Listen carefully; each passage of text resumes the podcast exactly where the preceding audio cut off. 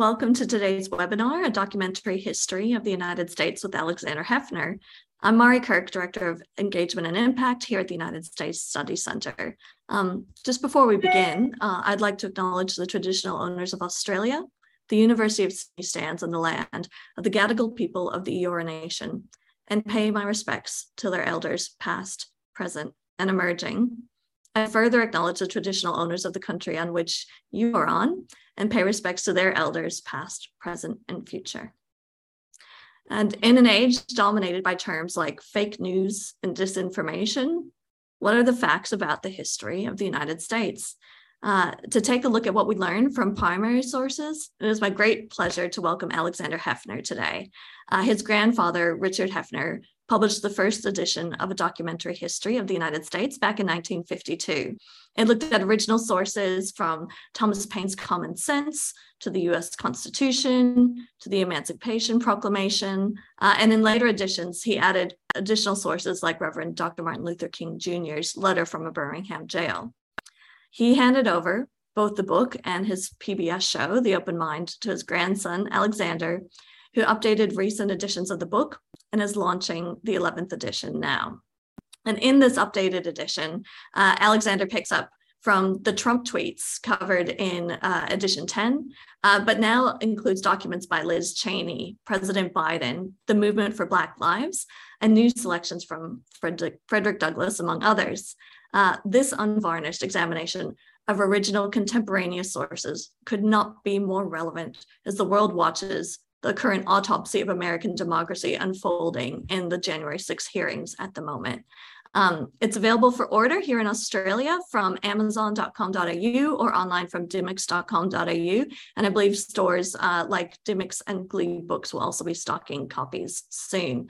Um, but Alexander, over to you. Could you uh, just please tell us a little bit about the book and what it means to you personally? Absolutely. Um, and thank you for that warm introduction.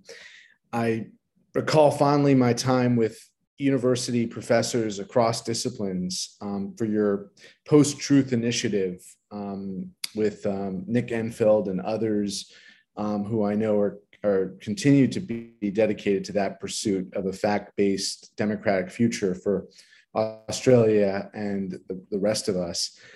the, the process started when my grandfather asked me to help him update the eighth edition. Um, and at that point, I don't think the book fully reflected the contemporary media cycle and specifically the role of television.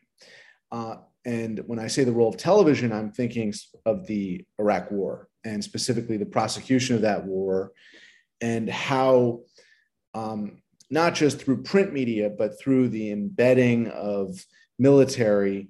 Um, there was a um, an argument for war um, following the 9/11 attacks, um, and then ultimately, you know, the justification for the war was made in frequent interviews on Sunday morning TV shows.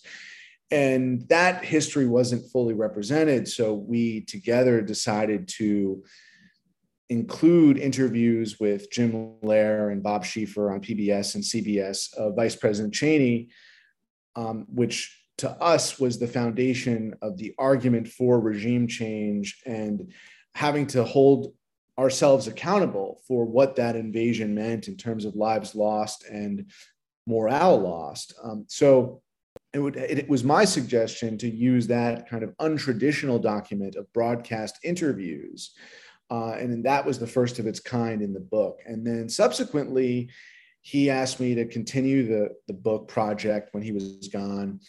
Um, as major events unfolded in the United States, so you all know in the audience, um, whether you're American or Aussie or whatever, um, that we've had our share of news internationally, the pandemic, um, but of course, prior to the pandemic, the election of Donald Trump um, which I note in the essay in the 10th edition, um, was really a remarkable event because it was the first time in US history where someone who had no governing experience in the military, in public service, became president. Um, there had been you know many presidents before him. Um, in a lot of respects, the commentary on Trump as unprecedented is is very accurate. Um, and so that edition reflected the unprecedented nature of Trump's presidency, the beginning of a kind of post factual anti democratic streak in populism, and also covered the you know the economic experience of the United States in highlighting the movements not only of Donald Trump but Bernie Sanders. And so the 10th edition that I updated, the first one that I updated on my own, spoke to the political devolution, evolution in our country over the years following the Obama administration, which was our final update together of the two updates we did. Um, now, as I embarked on this 11th edition, uh, the publisher and I both felt that we needed to more adequately represent the American story. Uh, as I say in the introduction to this edition in the essay, our original sins and our moral triumphs um, in the you know ever complicated journey of the United States. And I think we ought to embrace as historians that complicatedness um, and not shy away from looking for clarity, both in terms of um, the you know the, the high standards we aspire to hold ourselves to in some of the fi- founding documents in our country and then the realities of where and when we met those standards. And uh, and so this edition included not only updates on the pandemic and the insurrection but uh, throughout the book speeches that offered a more diverse and I, I think necessarily diverse representation of, of our country. Um, so, Frederick Douglass, what does the Fourth of July mean to me? An incisive speech um, that ought to be taught along the Constitution or the Declaration in any environment um, where uh, a man um, who has seen, you know, people enslaved on the basis of color, on the basis of race, um, try to grapple with what it meant um, that only a sliver of, of uh, his brethren were, were free. And, and yet um, there was the enslavement still of an entire race of people. Um, and grappling with the unfulfilled promises of those founding documents. So, Douglass is one example um, is not the only example of updates to the book. We can explore that together, and I'm excited to answer your questions and, and those questions of the attendees. Um, but it was also important for me to capture uh, the the present, and uh, and that is done in various ways. Most notably, I think the New England Journal of Medicine, for the first time in the history of that publication, which is, as you know, considered a gold standard for uh, scientific based investigation and, and uh, medical surveys of drugs and studies. Um, it, was, it was the first time ever that they editorialized um, watching the death cycle of their of our fellow countrymen and women during the pandemic and what they called the the vast void of leadership during that period um, and then you know ultimately traveling through the first impeachment of Donald Trump, um, which of course we know impeached, not convicted. The second impeachment, impeached, also not convicted. Uh, and telling the story of how one impeachment led to the next Im- impeachment. Uh, and I think that's that's important to to understand. You know, the threat of withholding aid to Ukraine ultimately leading to um, not just domestic insecurity with the violations of our peaceful transfer of power in this country, but beyond that, the geopolitical implications of what uh, then President Trump was attempting to do to set the stage for uh, a relationship with Russia that would be very different had he been reelected or had he attempted more, even more forcefully to remain in office. Um, so this edition tells the story. The last issue or edition was called Democracy Under Duress, and this is you know an era or age of insurrection and pandemic. Um, and, um, and, and I think it it may actually thinking about the current hearings it it may leave us on a more hopeful note you know than than the the past edition is the past edition at the very end i asked the question of whether the united states was devolving into a kind of authoritarian state. Um, and i in my mind saw emanating from the 2016 election and the events subsequent um, that the plutocracy that was taking shape, unaccountable to the democratic will of the people, was not so much a liberal plutocracy or a conservative plutocracy. It, it threatened to be uh, an authoritarian um, form of government.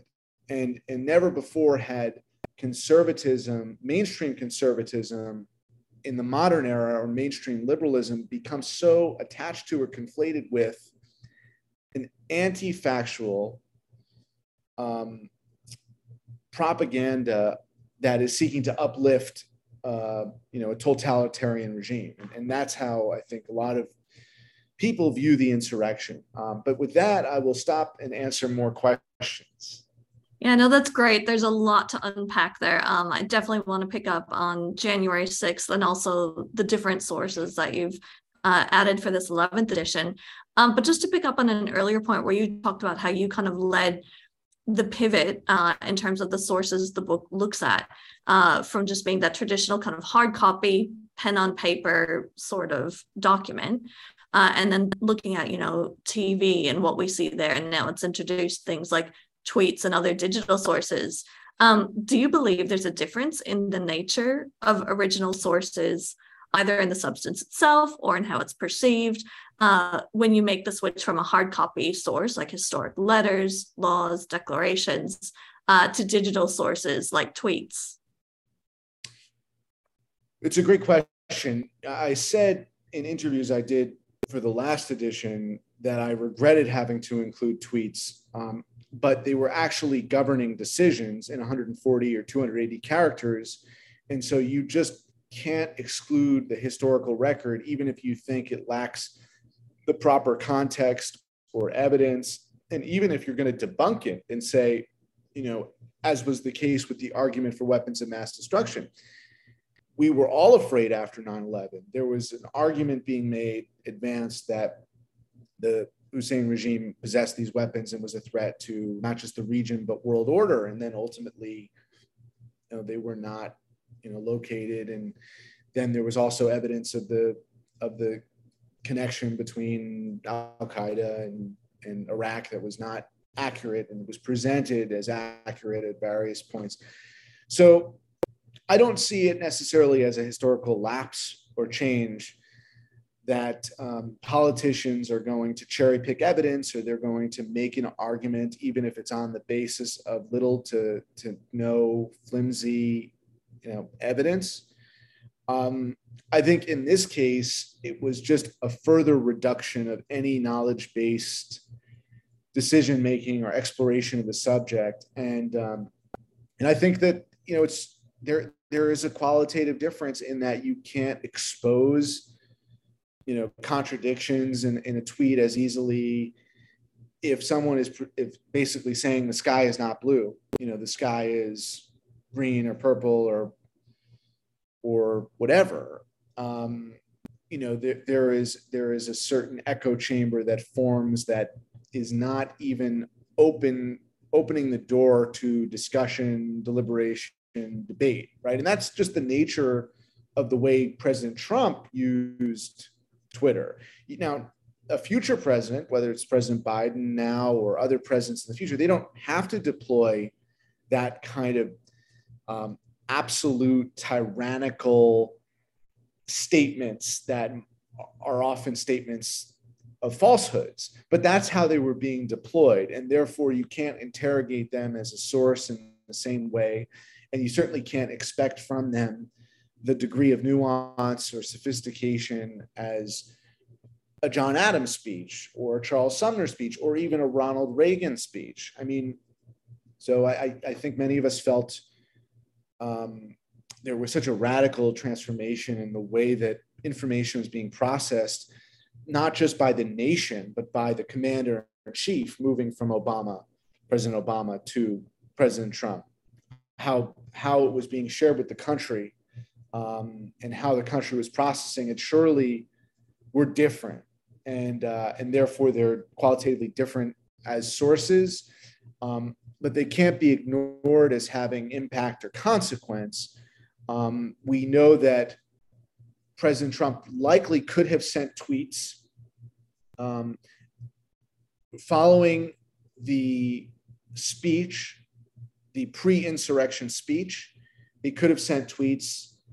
Um, and of course, he could have been in the Situation Room, which now we see he was not the Situation Room for those outside of the US, where often you're gathering with your head military officers and uh, you know top deputies, and it, we know that the the military was not deployed to stop the rioters and insurrectionists, and so you know it, it may have been that you know if Donald Trump had had tweeted forcefully, you know that that that these acts were going to be punished that this vandalism was you know no different than what Trump supporters accused rioters of doing during the Black Lives Matter summer protest. We could be sitting in a different place as it relates to the insurrection. None of those things happened. And so um, they're just as valuable sources in the sense that we know tweets were sent out endearingly to the insurrectionists, showing love and affection for what they had just done, uh, which was violate many counts of law, uh, district and federal. Uh, um, and so, yeah, I mean, the sources, the type of sources has evolved, but the impact has not. Yeah, uh, and it's interesting you talk about the um, you know, the Trump tweets, but I haven't thought about that angle of the Trump tweets that could have been but weren't uh, the the times when he could have tweeted or could have done something. And so instead of having a source to look at, we have this kind of gap or a hole there where maybe the story could have unfolded differently um, had there been some kind of communication produced um, in that. So looking at the events of January 6th, which is where edition 10 basically left off and a lot is evolving now almost day by day. I mean from the time you wrote the 11th edition to now i mean we're finding out new information constantly. Um, but how heavily did the events of january 6 feature in edition 11 of the book? Uh, and what sources specifically have you drawn from to include? Uh, well congresswoman cheney's speech in response to the events of the 6th to the interruption of the normal order.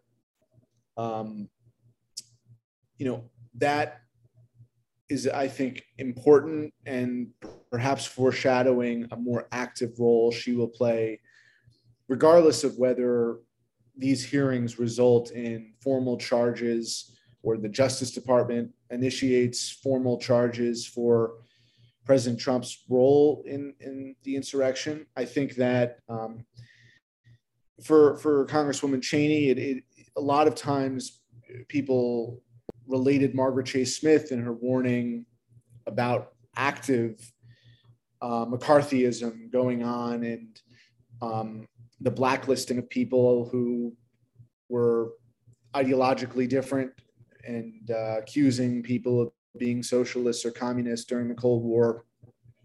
So that comparison has been made to you know, anytime someone, whether it was Senator Flake or at, at times Senator Collins, and in many cases, I think it was inaccurate.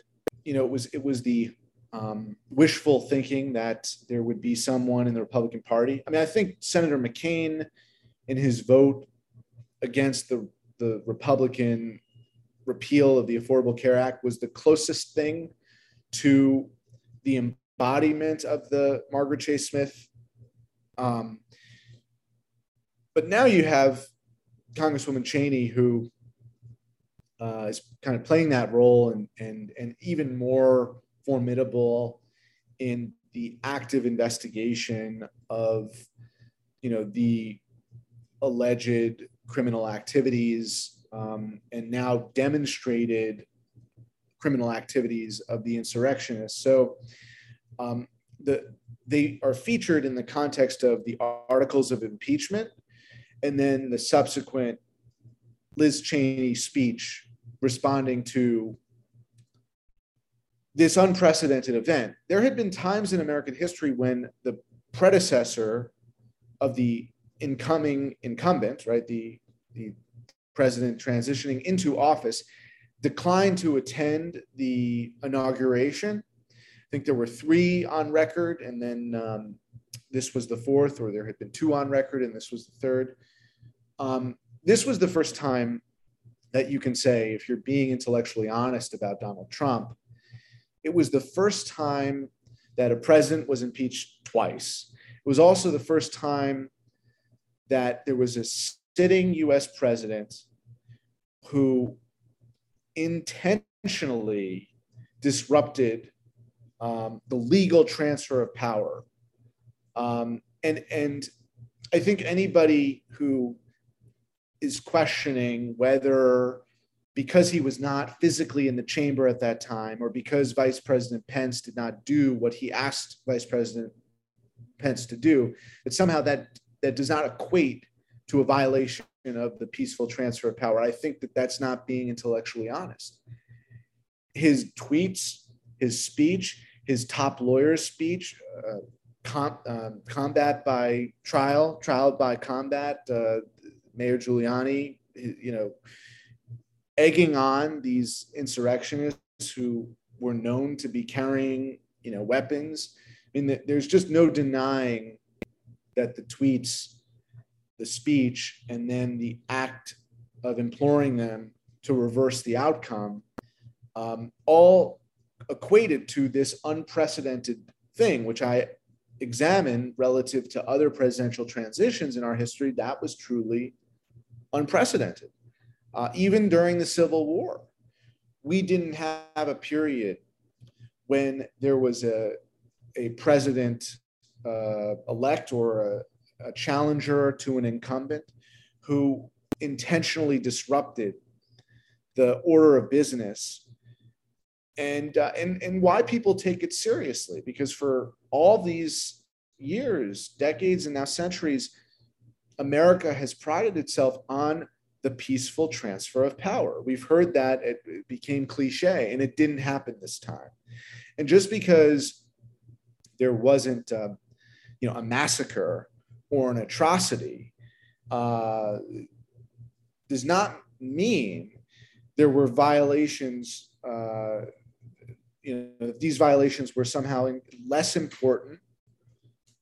Uh, they are as important because they were disrupting this process that is, you know, really intended to be, um, you know, the the model of the world even though you know we know that there were developing republics prior to the United States in the modern history of democracy, we in our Declaration and Constitution started something that was not pervasively practiced.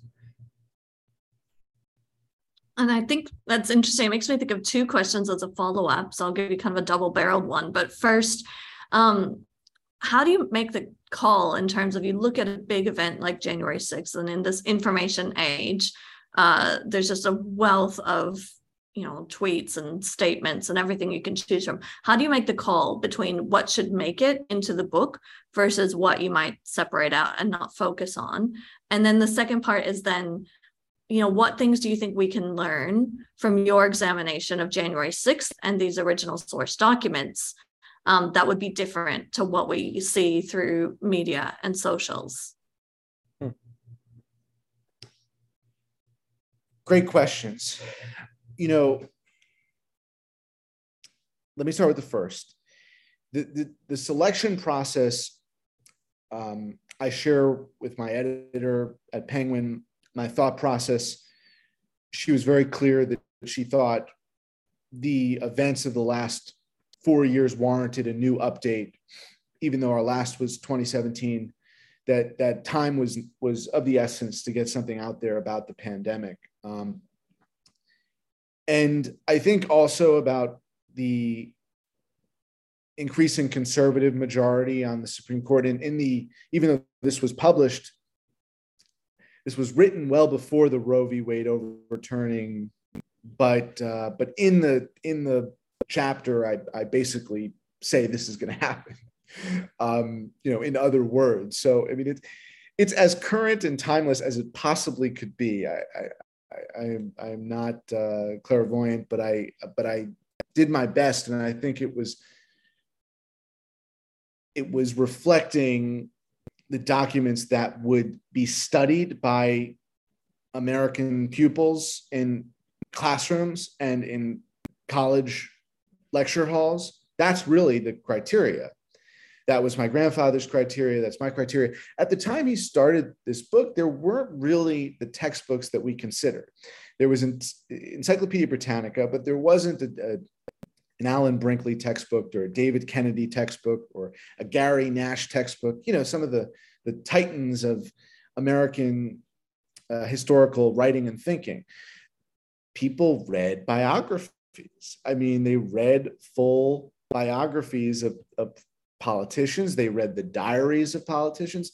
And so at the time he conceived this in the 1950s, this was intended to be, um, you know, the highlights, in effect, sort of the, the crib notes, the spark notes, the Wikipedia for US history. Um, because there was Britannica, but it was in these big, heavy volumes, and you weren't going to bring it to class every day, and you weren't going to own it. You you know you'd probably read them and at the library and there was no digitized version of it.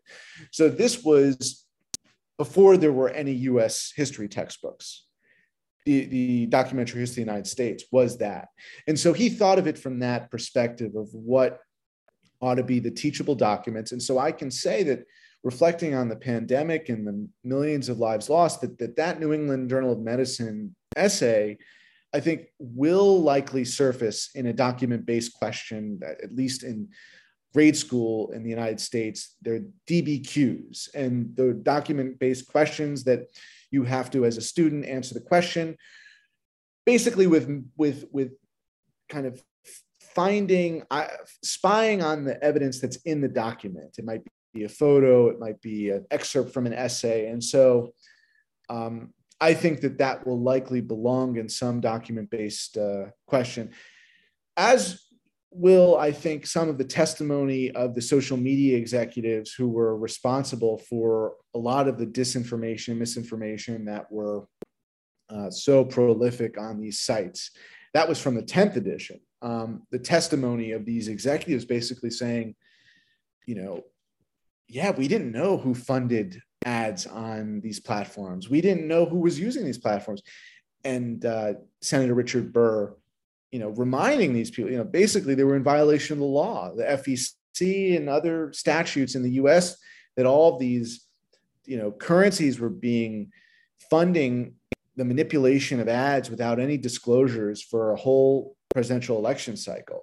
Um, so I think that will end up as, as a source in some document based question. Uh, Liz Cheney's speech remains to be seen how active she will uh, be in, in uh, pursuing justice in the case of the insurrection. Um, you know, and, and, uh, and so to me, those, those represent examples of what folks ought to study for the most fundamental um, sometimes rudimentary, but most fundamental understanding of, of this period. The second question is kind of related what they might learn differently or how they might learn differently as a result of these questions. Well, one of the things about this book is that it's a political, cultural, military, and media history. Um, there's there are documents in this book that you would not find in, in Howard Zinn's book. Um, there are documents in this book that you would not find in your, like I said, your Brinkley, Nash, or um, Kennedy textbook. Um, there are documents that, for example, talk about the influence of, of media on political decision making. And um, that is not something that is really analyzed sufficiently. Um, but we know that media contributed to and was the platform on which a lot of decisions have been made, whether it's President Obama announcing his campaign and then deploying YouTube videos and the Yes We Can ads that was you know a central part of his platform, or Trump's Twitter account. Um, you know, so the the idea of of I think too often these history books decouple the US from the celebrity centric entertainment orientation that has been seeping through our bloodstream as a result of modern communications. And, and let me just add, as a side note, you know, those of us who want to think about the influence of communications understand that we have a federal communications body here that has essentially been defunct. It exists, but it exists in name only because at a certain point, uh, as a result of the Reagan Revolution and the threat posed to conservative talk radio, um, this body of the FCC uh, was afraid to take on any kind of concern as as the you know maybe with the exception of Janet Jackson at the Super Bowl, right? I mean, you know, there there and and uh, but the reality we know is that the antitrust um, provisions in EU countries and um, you know even maybe not to the extent as, as the EU, but in Australia and New Zealand also. The United States has not practiced communications um, oversight, uh, not censorship, but any sort of classification for a long, long time. Likewise, it's almost as if Theodore Roosevelt never existed. And, and I mean, it was, it was really a challenge for him to trust bust then. And today, there's virtually no trust busting. I mean, we think of, of AT&T, Bell, Microsoft. I mean, but in this last decade or two decades, uh, the United States has had very little um, when it come has done very little when it comes to any kind of um, um, control over its communications and business infrastructure. Um, and the result is our current. Uh, I read a book and reviewed it for USA Today years ago, Cannibal Capitalism. Um, and uh, and that's you know that's another question in and of itself. I think the tenth edition really addressed the formation of this cannibal capitalism, the lack of antitrust practice, um, the lack of any kind of communications value system that the country wanted to think about what's going on the internet, you know, and and um, and so it may be a net positive that there's never been any regulation of the internet uh, in terms of people's access to information. It may be a, a, a net negative, but as a society, I think a documentary history reflects this history far more uh, accurately. Whereas in these other books, it's like, you know, it's it's it's like we're in a different country, yet you're not going to tell people we're in a different country. I think that's a really fascinating point. And to be honest, I think one of my favorite things about the book um, is the fact that not only does the content of the book itself uh, look at the whole of the, you know, U.S. history, um, but it the book itself has evolved you know since the 1950s these editions have changed so it has really chronicled these changes in history and these changes to the nation which i think make it really fascinating to study um, and a, a, great way to kind of look back almost if a scientist was you know doing their sampling and looking at the stratification and how old is this it's kind of what i feel like this book does both in the content itself and in the different editions and one of the trends that we've looked at a lot here at the US Study Center um, in our polling is that we've chronicled the growing uh, politicization, polarization and divisiveness in America. Um, and in sharp contrast to the level of general concur- concurrence that we have here in Australia, often on really big, heated issues. Um, but yet, events in the US can often trigger a response here in Australia. So, we saw protests across capital cities here in Australia uh, in response to the recent Supreme Court ruling overturning Roe v. Wade. Uh, and you know, and when we've done polling regarding opinions on abortion as a personal choice, between the two major parties here in Australia, we have kind of a 19 point difference between them. Whereas when we did that same polling of Americans, there's a 53 point difference between the two parties in terms of, you know, do you believe that abortion should be a matter of personal choice? Um, or even if you look at COVID restrictions, um, you know, the majority of Biden voters said that restrictions had not gone far enough. Uh, the majority of Trump voters uh, said they went too far. But nearly 70% of all major parties in Australia said they were about right. Uh, and there's that just general level of consensus. Uh, have you seen this shift toward polarization over time in your examination of US primary source documents? That's another good question. You know, yes, I think you can see it. I think you can see it in the vitriol. I, you know, when I visit with students, uh, which pre-COVID I did often, and hopefully this fall I'll be able, to do more. Um, you know, I talk about the, the, the three V's, you know, the vile, vitriol, vindictiveness of, um, of the political discourse. And, and there were certainly elements of it that predated Donald Trump, but you use the word unvarnished about my book and its history. And, you know, there was something unvarnished and, and intentional about that, um, that discourse. Um, and that also was a relatively new phenomenon. Uh, you can look at Andrew Jackson and you can look at Andrew Johnson, um, the two AJs, uh, and you can find um, the kind of uh, hate um, and uh, and you know you can you can certainly find it in, in other representatives of across the political spectrum. But in terms of the top of the ticket, the person who has the most you know, authority and the most opportunity um, to use the bully pulpit, I think that it was most in, enforced by Donald Trump.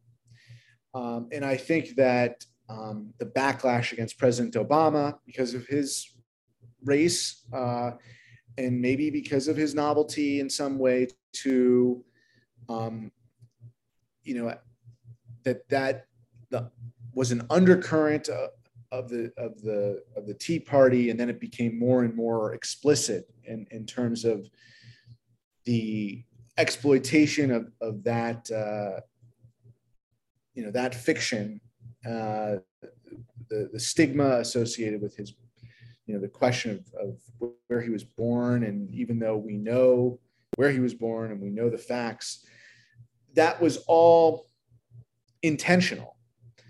And and if you're going to run on an, a far right xenophobic platform that is revving up people who hadn't voted republican for for some years. They didn't vote for you know romney or uh, george w. Bush. You know, th- there was certainly a new electorate um, that he was tapping into in a very explicit way from that first speech uh, condemning, you know, Mexicans as rapists.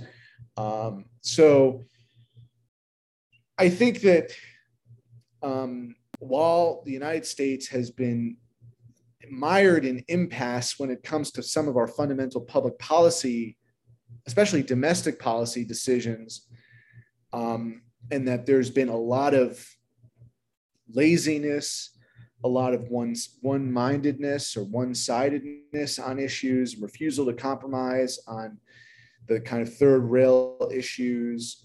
Um, that that it was it was more that it was less malevolence and more laziness and kind of um, again racist tactics have been used in american politics through through and through but i think that in the case of this last decade and the divisiveness a lot of it um, is represented in, in the trump you know the trump phenomenon at least of the way he was talking to the country um, and and you know castigating people.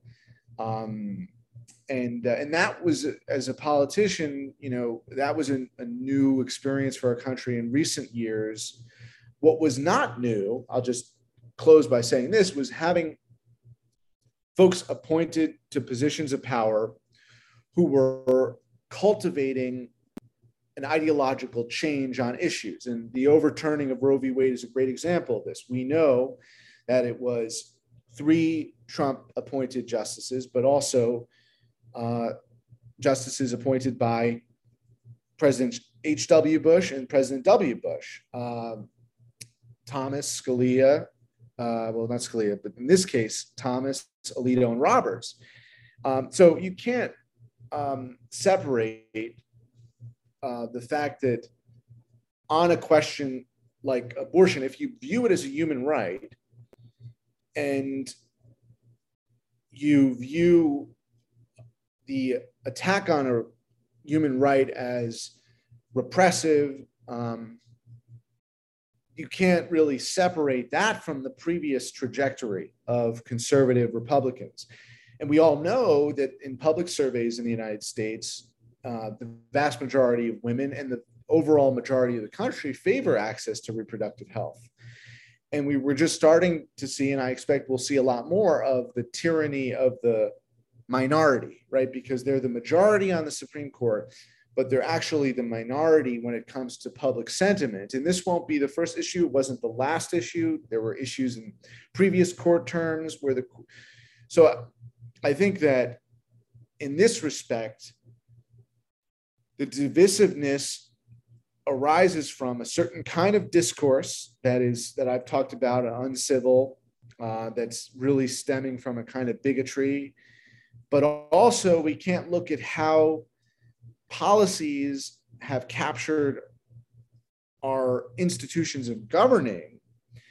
Uh, and, and you can say, you know, for instance, someone who might not really understand the three branches of government, even in our own country, would say, oh, the Democrats have control of the government. They have the control of all branches. It's not true. Not only do the Republicans control the ultimate law of the land right now, or at least conservatives, they, they control the one branch that can override the other two branches with the click of a pen, because we know, you know, signage of a pen or the click of a of a keyboard with the Supreme Court that's been largely virtual since the pandemic started. Um, so I think in those two respects, you have to look at the discourse and the policy decisions. And it is in those respects where you can assess the divisiveness and, and see, you know, its its kind of underpinnings and origins. I think it's a really interesting point. Um, you know, talking about the balance of power and looking at how that is spread at the moment across the three kind of branches of government and a lot of this is reminding me of my you know high school us government days and you know thinking through those branches one of the things that came to mind uh, was the whole concept of um, majority rule and minority rights but how through the supreme court at the moment we're seeing something really different um, and i think if anything uh, through the way that this is unfolded it shows the real difference between uh, a policy position that's uh, achieved through legislation versus a policy decision that's achieved through um, the justice system and a ruling of some sort. And I think that'll be a, a, lesson going forward. But I think this dynamic that we have set up between the Supreme Court and Congress and the White House, it's in a very interesting dynamic right now.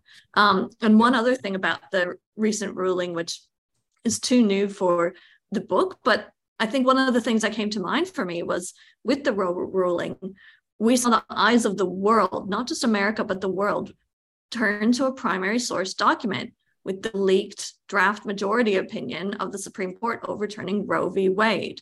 Uh, I mean, everyone wanted to go and look at the original, um, and the fact that then that was up there and available. Very fascinating. I mean, what impact do you think this has on the public discourse when people are looking at the text of a document itself, um, albeit a draft version of it? Well, I'll just keep it short and sweet, and then I'd love to take some questions. Um, you know, honestly, what it reveals is that the the justices who were supporting reproductive access should have justified it on the basis of the First Amendment. Um, I actually recently interviewed the president of Columbia University, who was the dean of University of Michigan Law School at the time that Justice O'Connor ruled in favor of institutions being able to use affirmative action, uh, uh, include race in their decision making around enrollment. You're probably wondering the connection. Well, affirmative action and abortion have been, you know, along with school prayer, the kind of third rails that the court has been poised to tackle. And I asked President Bollinger know, why is it the case that that these schools that are now having to de- private and public in the case of Harvard and the University of North Carolina having to defend their selection processes why aren't they using the First Amendment? Um, we know how conservatives feel that big business can really use the First Amendment as it sees fit to have the same rights espoused um, on behalf of, of citizens. Um, and when I think of reproductive choice, I think of no, you know, I think of no more intimate expression of individualism than being able to carry through with with a pregnancy or not. Um, and so I think what this means is that for the last 30 years at least, conservatives have taken ownership of what the First Amendment ought to mean and uh, the liberals were looking, or again, conservatives, liberals, uh, people may see them differently. The textualists versus the the living constitutionalists. Um, you know, the the I think the trouble is that that the argument for for Roe um, was was less grounded in the text of, of you know the Constitution, let alone the First Amendment and I and so to answer your question, the text is really important, and what it shows um, is how you can, if you don't like a ruling, you can go back to the original source material and say, no, I think it means this. And as long as there's an original source material and you don't live under a dict- dictatorship, you are in a position to do that. Mm, yeah.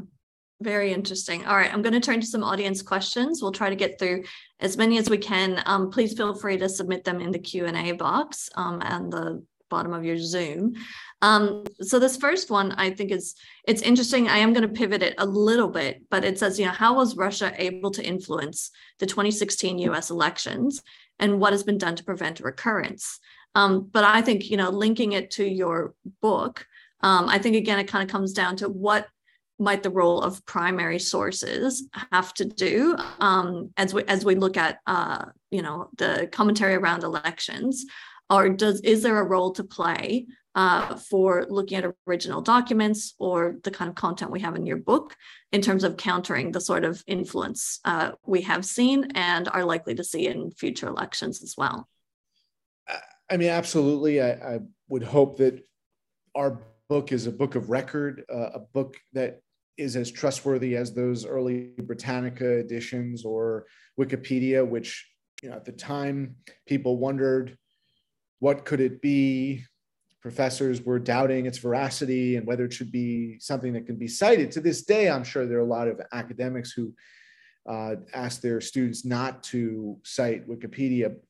But my my point is that I, I hope that the book counteracts dis and misinformation. And, and I, I think the most important thing in analyzing it is, is always trying to understand what the motivation of um, disinformation is, because there, there is misinformation that, you know, or facts that you might not get right at the time, um, that were, was not a deliberate act of uh, trying to mislead, and then there are acts of purposefully um, misleading people. And I, I just think that that's the most important thing to try to understand in, as it relates to Russian disinformation or any sort of disinformation in the future, which is what is the misinformation and what is the disinformation, um, and uh, and using documents to counteract dis and, and misinformation. I mean, is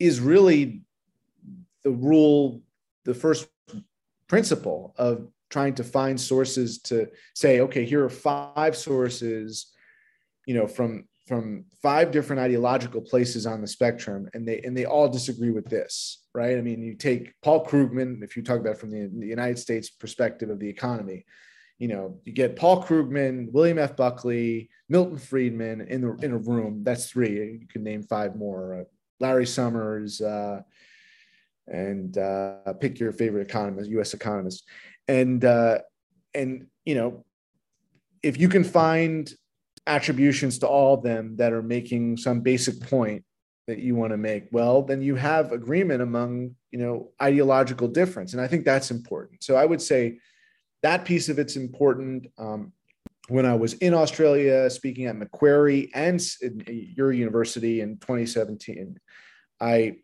talked extensively about the um, Honest Ads Act, which is legislation that's been proposed, it hasn't passed, and the importance of on-screen disclosures because in you know the difference between getting your information online and in books is that there are requirements for sourcing and uh, and online you might not even know who's sharing information with you. And from the american perspective back in 2017, in the aftermath of the 2016 election, I was particularly passionate about uh, Senator Klobuchar, Senator Warner, and the late Senator McCain's legislation on the subject because still to this day, anticipating the 2024 election and then you know more um, immediately the 2020 midterms, you know you can you can publish ads um, that are visually deceptive on any of these platforms um, and um, there are baby steps that Facebook and Twitter have taken, and um, you know, but but certainly in in most platforms, you're going to continue to to find um, a lack of disclosure in video content that's being fed to you, and um, and that and that is problematic. So I, I think I would answer the question in those terms about the kinds of documents because written words especially published written words, are held to a much higher standard of accountability than streaming videos online. Yeah, that's great. And another question that kind of picks up on something we've discussed already, but I'm hoping maybe you can give a specific example. Um, but does history show there is a president, a precedent uh, for the level of political polarization we see in America today? Um, you mentioned, you know, the two AJs, you know, Andrew Jackson, Andrew Johnson. Um, are there moments that you would highlight to say this moment? I mean, aside from the Civil War, uh, are there moments in you know the U.S. political discourse that you would say kind of parallel or are comparable to what we see today? Yeah, I, I think I think there are in the sense that there were decisions that were made um, that were re-examined. Um, the Dred Scott decision is one of them that's in the book. Um, someone once asked me, why is the Dred Scott decision in your book? Again, this is not a celebration. This is a history. Um, so, you know, some at the time would have celebrated that uh, to show how backwards things were. In a sense, this is, especially with this update, um, you know, it was important to reflect in our history that we have been a very exclusive people at stages. So the inclusion of the Chinese Exclusion Act as a document in this book, there were there were three race-based exclusionary pieces of legislation starting in the 1890s, the late 1890s, going through the mid, you know, 1920s, and and and uh, and and they were you know, as bigoted as saying we are going to exclude X race because we associate them with criminal activity. Again, Trump's statement in the his announcement. And so people shouldn't have said, man, this guy's not going to get elected. Look at what he's saying in that speech. Uh, separate from the theatrics, it actually has a place in the long-standing history when there were movements of xenophobia, uh, of racism. Um, so I think that there is an arc, and it, you know, there there is a pendulum that swings um, when it comes to ideology, um, and you know, and from that perspective, I think um, you find commonality in some of the documents and some of the feelings of grievance and Supreme, whether that's manifest in elections of, of individuals or Supreme Court decisions. And picking picking up on that and those contentious moments in history, this is a question we received via Twitter. Um, but 150 years ago, the U.S. fought a civil war, and now we see a country riven by division. So the SCOTUS overturning pre- settled precedents, the EPA rulings, um, unable to address endemic gun violence, but this part is the question how can any one figure heal the divisions? Um, how, how do you think that, and maybe to put a little bit of a hopeful spin at the end of the webinar, um, you know, is, is, there a role that can be played um, in terms of the things the public figures do that can help to heal the divides and bring more unity? Yeah, I'm actually working on a new series um, of interviews that's attempting to do that, but I'm discovering how hard it is to do that. Uh, I mean, a lot of it comes from the the the blessing and curse of federalism in, in, in the United States. You know, you guys have various states too, and it was impressed upon me at, at the time that I was visiting with you all that the Murdoch empire um, was taking sides uh, and, when it comes to you know the the position of the people on any number of issues and that that was um, engendering uh, a degree of controversy if not divisiveness or division. Um, and uh, and that you know your individual states and cities have differences too. Um, you know i think that the the, the vastness of difference in the United States is at a, at a different level. Um, and I think um, that has to do with a more diverse history. Uh, and, and, you know, and I think it has to do with um, the way in which both the individual and the state have, have become so, so um, the, the citizen and the state have become, in a sense, individualized, right? Um, I think the the essence of America, rugged individualism, is still apparent in how individuals govern on whether that's the municipal level, the state level, the federal level. So I think we have a lot, we have more entanglements in institutions as well as more entanglements in the diversity of the melting pot experience. Um, and I think that we are going to discover and may discover the hard way um, that you can't have um, institutions that are so dysfunctional and that handicap you from persevering or progressing um, and and not consider significant overhaul. Um, so, you know, and and so I think this speaks to the tyranny of the minority that I mentioned.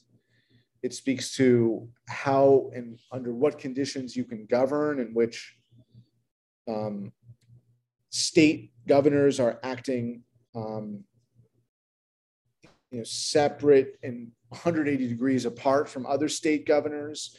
Uh, we've had that in our history before, um, you know, when there were governors who didn't want to desegregate schools. Um, so it's not like we haven't grappled with it, but some of our institutions are intrinsically anti-democratic or undemocratic now.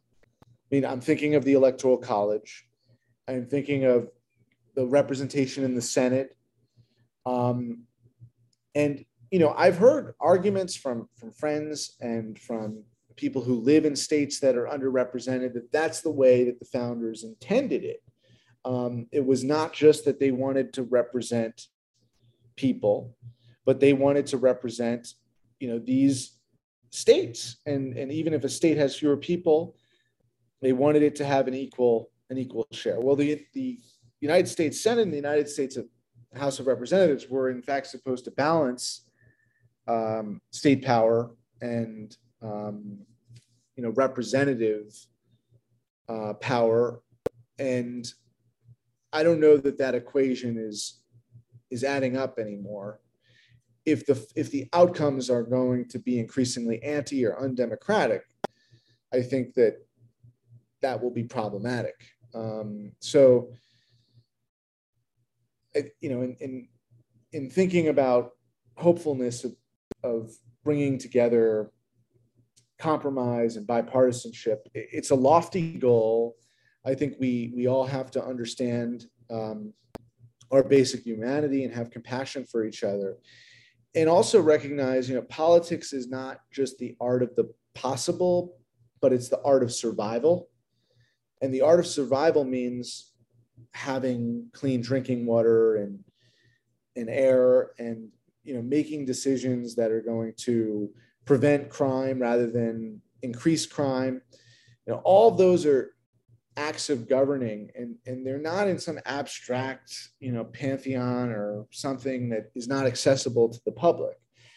And i i always like to to you know emphasize that and i'm glad i can close with that that idea tip o'neill said all politics is, is local but I don't think that went far enough in understanding that's the former House Speaker from Massachusetts. In understanding the significance of, of political decision making as integral to life and death. And we know that well as New Yorkers and the aftermath of 9 11 and decisions that we had to take as a country. So, I mean, there's definitely hope for unity.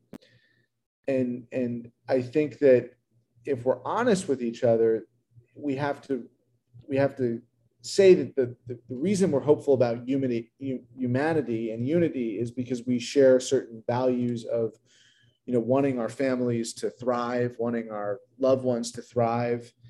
And you know if we can start on that basis you know that, then i think we may not need to have the radical institutional reform that would make the, the Constitution a more majoritarian document or a fairer document or you know more equitable document. I think that that um, if we can simply have more debates that start from that point of common interests and values, then um, that much more difficult path of securing those uh, blessings and liberties through constitutional change, you know, that that that that path is the more accessible path to us. And and and I think to be frank, if it gets to the point of having to change the Constitution, um, you know, the, the I think the likelier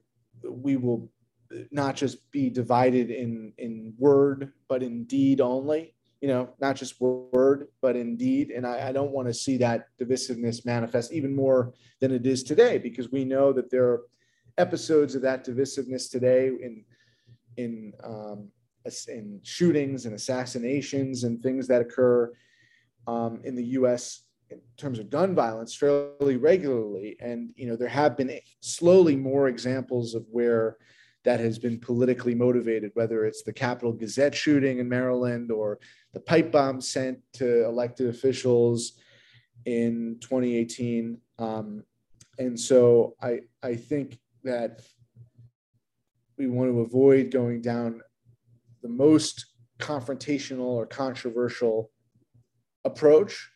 Um, that doesn't mean you, you can't, for example, add seats to the United States Supreme Court uh, without a backlash.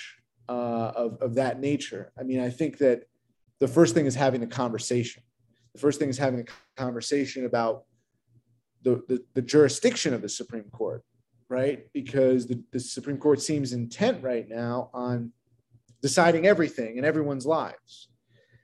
And uh, and I think that if the shoe were on the other foot, a lot of conservatives would say, well, we don't want the Supreme Court to have this vast jurisdiction of deciding that. Um, and maybe we can reach a happy medium ultimately. Um, and, and, and it's true that the, the imbalance on the Supreme Court, you know, has tilted us so far in the other direction. Um, after some precedents were established that it's it is it is concerning um, but i think if people are going to contemplate changes to the basic structure of government even if it's a change like adding seats to the supreme court which doesn't require any constitutional action that's an act of congress we have to have conversations about it and understand each other's perspectives and what it means to be underrepresented if you were in a state where your the laws were not going your way for many many years we still have to mm-hmm. have those conversations um, yeah, well, I think it's fascinating, and thank you for moving toward a, a more hopeful note for us um, at the end of the webinar. Thank you so much, Alexander, for your time today. It's been a pleasure to discuss these salient and critical issues with you.